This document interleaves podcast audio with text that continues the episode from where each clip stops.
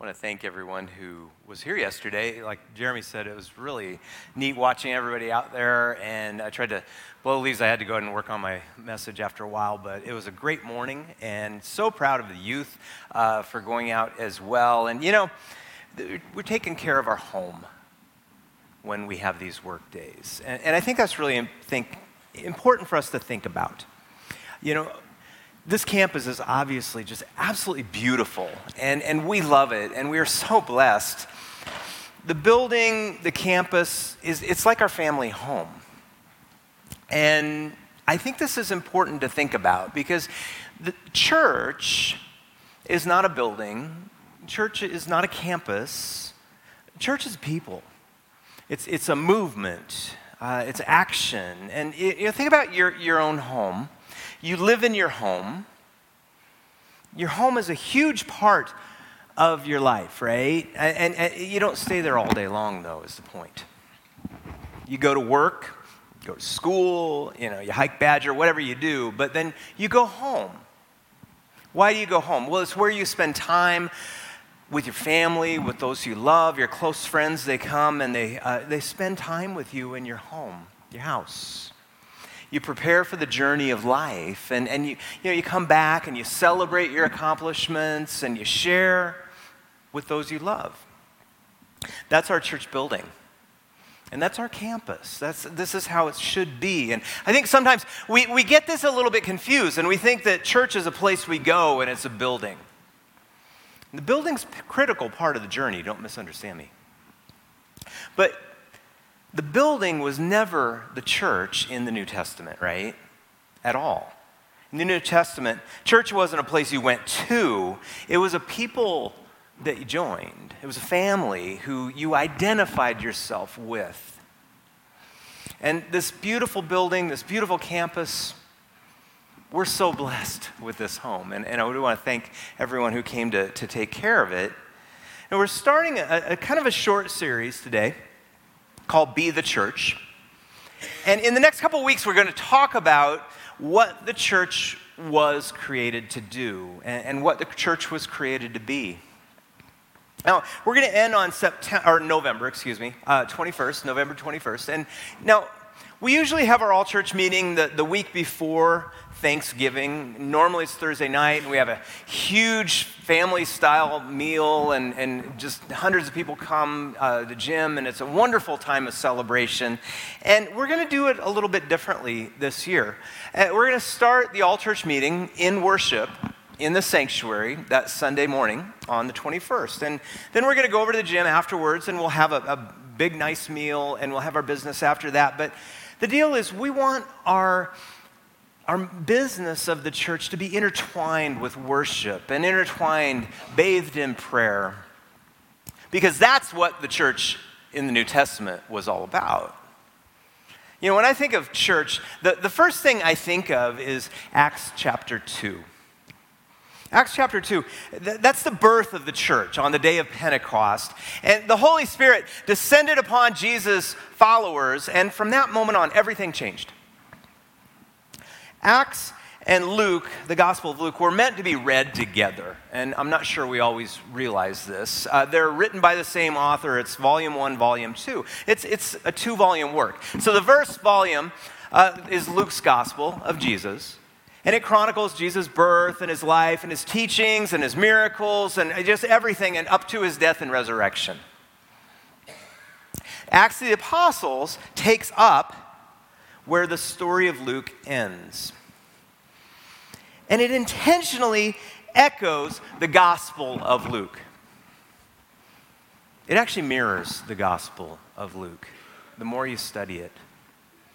Because generally, if Jesus did something in Luke, there's at least one, if not more, stories of the church doing the very same thing in Acts. Jesus healed a paralytic in the gospel members of the church heal a paralytic in Acts. Jesus taught in the temple in Luke. The members of the church, they teach in the temple in Acts. Jesus raised the dead in the Gospel of Luke. Well, the church does the exact same thing in the Acts of the Apostle. Pretty much everything that Jesus does, there's at least one story, and often there's two, and often in Acts, there's a story of a male doing it and a female doing it. There's partners. It's really an amazing thing. So the job of the church in the Acts of the Apostles, it's to do what Jesus did in the Gospel of Luke. That's why it's called the Acts of the Apostles. It, it, it, chronicles what the apostles did. Things that only happen because the Holy Spirit was with them. Now, we're gearing up for our Living Nativity.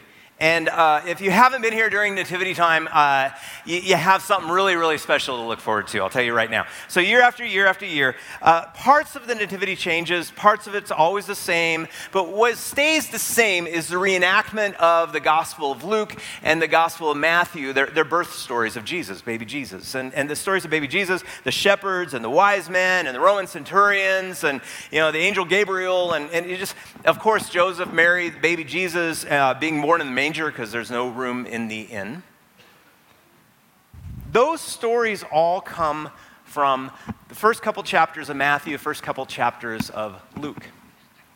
And in beginning of Luke, all of the main characters in the beginning of Luke that surround the story of the birth of Jesus, every one of them, Luke tells us, are filled with the Spirit when they're introduced. Mary, Elizabeth, Zechariah, Simeon, John the Baptist, baby John the Baptist. Luke tells us each one is filled with the Spirit as he introduces them in the birth stories. But the deal is, once the Spirit descends upon Jesus at his baptism, Jesus is the only one through the whole Gospel of Luke who is said to be filled with the Spirit until chapter 2 of Acts. And then at Pentecost, Jesus, Jesus' followers are filled with the Holy Spirit. And, and, and they're supposed to do, because of the Spirit, they do what Jesus did, is the deal. So, right after the Spirit descends upon them, people notice this change. They're watching them and they realize there's a change and they want to know what's going on. And so, Peter, he gives a very long sermon in Acts that explains the whole thing in chapter 2. It's most of chapter 2, as a matter of fact. It's all in day of Pentecost still and he explained what God had done through the life of Jesus, his life, his deeds of power, his death, and his resurrection. All part of God's plan, his ascension. It, it was all part of God's plan, and it was for a purpose. I want us to listen to uh, Vinny and, and Barb read the passage after their response to Peter's sermon. Today's reading comes from Acts chapter 2, verses 37 through 42, NIV version. When the people heard this, they were cut to the heart and said to Peter and the other apostles, Brothers, what shall we do? Peter replied, Repent and be baptized, every one of you, in the name of Jesus Christ for the forgiveness of your sins, and you will receive the gift of the Holy Spirit. The promise is for you and your children and for all who are far off, for all whom the Lord our God will call. With many other words, he warned them, and he pleaded with them Save yourselves from this corrupt generation. Those who accepted his message were baptized, and about 3,000 were added to their number that day. They devoted themselves to the apostles' teaching and to fellowship to the breaking of bread, and to prayer. Now, we're going to unpack this and the next story in Acts 2 this week, next week, uh, over the next couple weeks. But it's, I, I want to focus on something. It's, it's vital, I think, to us to understand our, it, this is our history, this is our legacy, this is our heritage, this is our call, and, and we need to get this. And we want to steep our annual meeting this year in the New Testament vision of the church, and, and it's right in this chapter. Next week, we'll talk about what the early church did, the things that they did, the things that we're supposed to do as a church if we want to be a church modeled after the church the Holy Spirit initially birthed. But before we can talk about that, what we're supposed to do, I think we have to talk about what brought them together in the first place. Because the same thing should be the main thing that binds us together. Like I say, you can't really understand the Acts of the Apostles without going to the gospel story of Jesus. It's like the gospel is the key to understanding the Acts of the Apostles. And so you got to go back to Luke. And if you read Luke straight through, you're going to see over and over Jesus warning people that they're headed for a huge crash. Especially when he gets to Jerusalem. He tells them, if you don't do something, if you don't change your ways, it's going to get really bad. Really bad. And the issue was, Jesus said, they're living a life that is very different than the life that God wants them to live. It's the exact opposite. He said God had called their people to be a light for the world, but they were ignoring that call. He said they were living for themselves. They were proud. They were arrogant. They were ignoring the poor, he said. They were embracing violence, he said. I mean, the list goes on and on and on. And the deal is, Jesus here is just like an Old Testament prophet. I mean, this could come out of the mouth of Amos, out of the mouth of Micah, any of those. Luke 13, 5, he says, Unless you repent, you're all going to perish. And this happens over and over and over and over and over again. And he calls them to change their ways. Just like Israel's prophets had done in the Old Testament. But a twist happens. Something that the, the, prophets were unable to do, but something that they said was going to occur one day. Jesus took their rebellion upon himself. As the Messiah, Jesus took their shame upon himself. And he offered his life as a payment for their sin. So on the first day of Pentecost, after the Spirit descends upon the followers of Jesus, Peter's sermon explains what Jesus had done and what God had done through Jesus. And he explained that their rejection of Jesus in the trial on the cross was the culmination of rejection, a lifetime of rejection of God's ways. Their rejection of God's plans, their rejection of God's desire. But Peter also explained in Jesus' resurrection what it meant for them. Just like Jesus had said over and over and over again, they were headed for a crash. It was inevitable. It was something that they couldn't stop by themselves. They were, they were about to head over a cliff, and there was nothing they could do to stop it. So, the new season of Yellowstone starts tonight.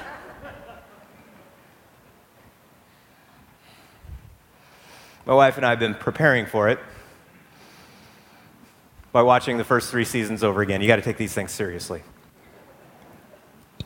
So, John Dutton, played by Kevin Costner, he's kind of like the godfather in a modern day Western, if you haven't seen it. And at least that's how I see it. He's a godfather.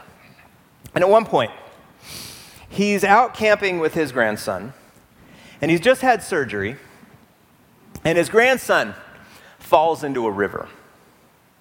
And he's being swept down the river. And he's going to drown in rushing water, there is no doubt. And there's nothing he can do about it. So Dutton runs ahead, jumps into the river downstream, so he can catch his grandson before he drowns. I'm not saying John Dutton's Jesus. I mean, he is like the Godfather. He's not a very good man, but that's beside the point. What I'm saying is, these people, before anyone argued about atonement theories, I mean, before Paul even described what happened on the cross, Peter's sermon on the first day of Pentecost basically told the people they were headed for disaster, and there was nothing they could do about it. crash was absolutely imminent. And it's going to happen. The water is rushing. And they're going down that river. And they're about to drown. But he explained to them that Jesus ran ahead, stood in the middle of the river to catch them before they hit the waterfall. Because on the cross, Jesus was standing before they swept downstream to save them before they drowned. It was something they couldn't do for themselves. The message that Peter gave that day was incredibly simple, but profound. He said, You need a Savior. You need to be rescued. You cannot do this on your own. Jesus came to do for you what you cannot do on your own, by yourself. Simple as this. They were leading lives that were completely counter to God's desire for them. But on their own, they couldn't stop it. There was nothing they could do. But Jesus offered to do for them what they could not do for themselves. They, were, they heard his message and they asked Peter, What shall we do? And his response, Repent, be baptized. Every one of you, in the name of Jesus Christ, so that your sins may be forgiven and you may receive the gift of the Holy Spirit. And they were rescued that day. And a movement began that would grow to change the world. And it was based on one thing, and one thing only salvation in Christ. This is what brought them together. This is what they had in common. I mean, when the story starts, we're told, and it's intentional, all of these people, they all speak different languages, and they're all from different countries at the point. They all have different ethnicities, and they have nothing in common, is what Luke is trying to tell us here. But through the Spirit, they all can understand. What we're supposed to hear is on our own, we can't even communicate with one another. And the more we rely upon ourselves, the worse it's going to get. They had nothing in common other than an experience of Christ. And this is what brought them together. This is what bound them together. This is what the Holy Spirit brought into their lives, into their hearts. They chose to identify first and foremost with Christ above anything else. They turned to him, he saved them. This is what repent means. We've talked about this so many times. In Greek, it's metanoia. In Hebrew, it's shuv. And, and it's simply the verb in Hebrew to turn, to, to turn your life. Shuv. You turn away from where you've been going and you turn to God. That's repentance. You center on Jesus, nothing else. You turn from where you've been going and baptism is like the new Exodus. You come from the water. Just like God's children in Exodus, if you remember the story, the Red Sea saved the people from slavery to Pharaoh.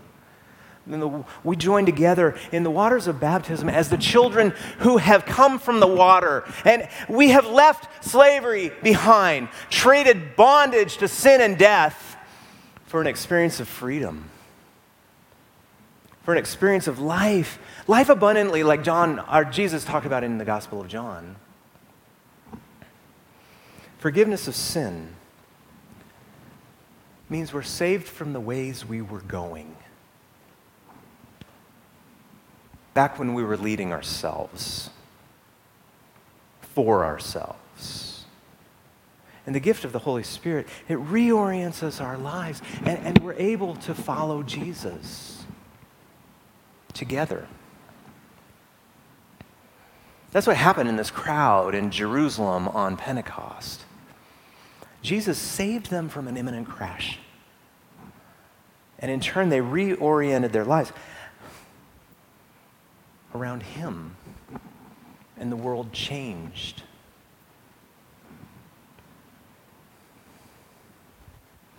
They were so different.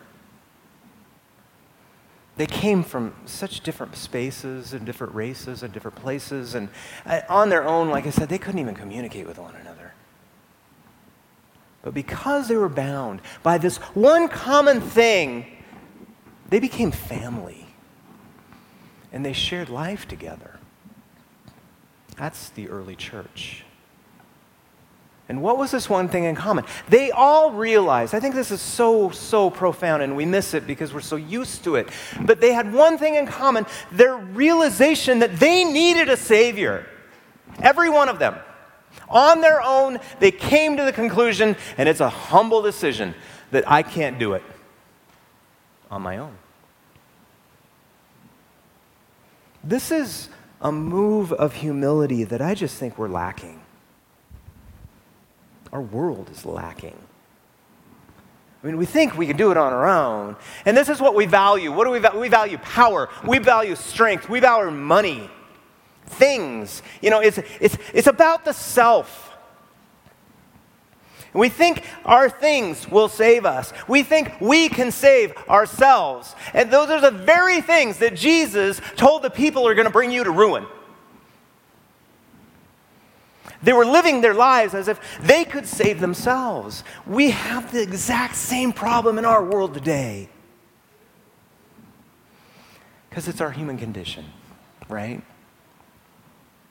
And we need to hear Peter's Pentecost sermon so desperately with new ears because we need a Savior.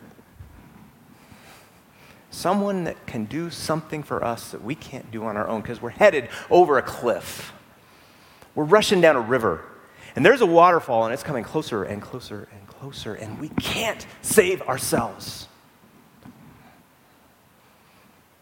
Acts 2:39 Peter says, "For the promise is for you and for your children and for all those far away, everyone whom the Lord God calls to him." That's us. Their children who are far away but the Lord is calling. You know, Acts 2 can be our story. And it starts when we accept Jesus' offer to do for us what we can't do for ourselves. And that's salvation. I mean, Jesus offers us salvation. Salvation is rescue. And that's not just going to heaven when we die. Uh, you know, we're programmed to hear that. And of course, salvation includes a promise of heaven, and it includes a place in the new creation forever. But salvation starts right here, right now, this side of eternity. It starts when we realize that we're rushing down whitewater rapids and it's going to crash. This is an imminent potential danger that doesn't have to happen because Jesus' arms are stretched out wide. A life can change right here, right now. 3,000 people on that day said yes, and the church was born. Their lives were changed. A community was birthed. And it can happen again. We can be the church. We can be the rescued. We can be those who have repented, the, the, baptized people, the people who brought together by one common thing, only one thing, and that is salvation in Christ. So, what happened in the rest of Acts? Well, because the Holy Spirit was with them, like I said, the church did what Jesus did all through the Gospel Acts. The church do, does in the Acts of the Apostles because that's the call of the church. Through the power of the Holy Spirit, we're supposed to do what Jesus did. Next couple weeks, we're going to talk about what the early church did, what their, their commun- community together looked like and about our call as a church in 2021 and 2022. But you have to go back to that first Pentecost, and you got to go back and you got to listen to Peter's call. And we have to realize on our own, disaster is imminent. We have to turn to Him as individuals, as a church family. We have to look to Christ and Christ alone as the source of our salvation. Then and only then can we be the church. But today it's about the shared, common, central experience that brought them together the Savior, the Messiah, the Christ.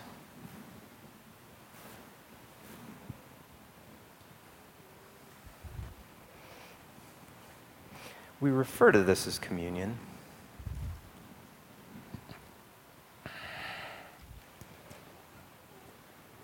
What's communion?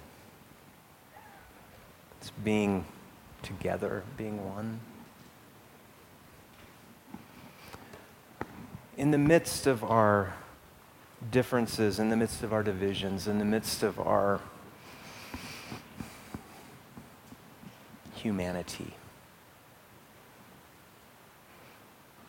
there is one body because of the one cup. Jesus offered his life that we might rise above our divisions and experience true communion, bonded, grafted together in the Spirit. On the night in which he was given, Jesus took bread and he blessed it and he gave it to his disciples. As he broke it, he said, This is my body, which is broken for you. It's broken for your pain. It's broken for your loss. It's broken for your hurt. It's broken because on our own, we're broken. And he took the cup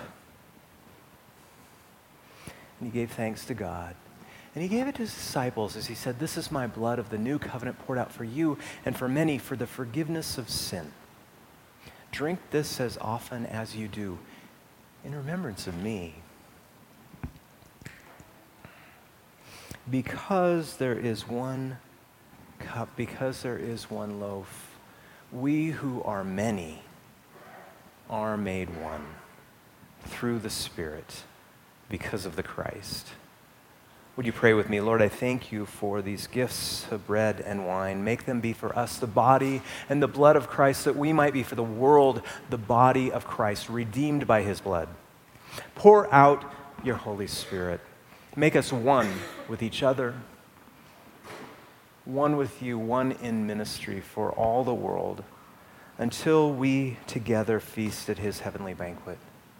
All honor and glory is yours, Father Almighty, now and forever. Amen.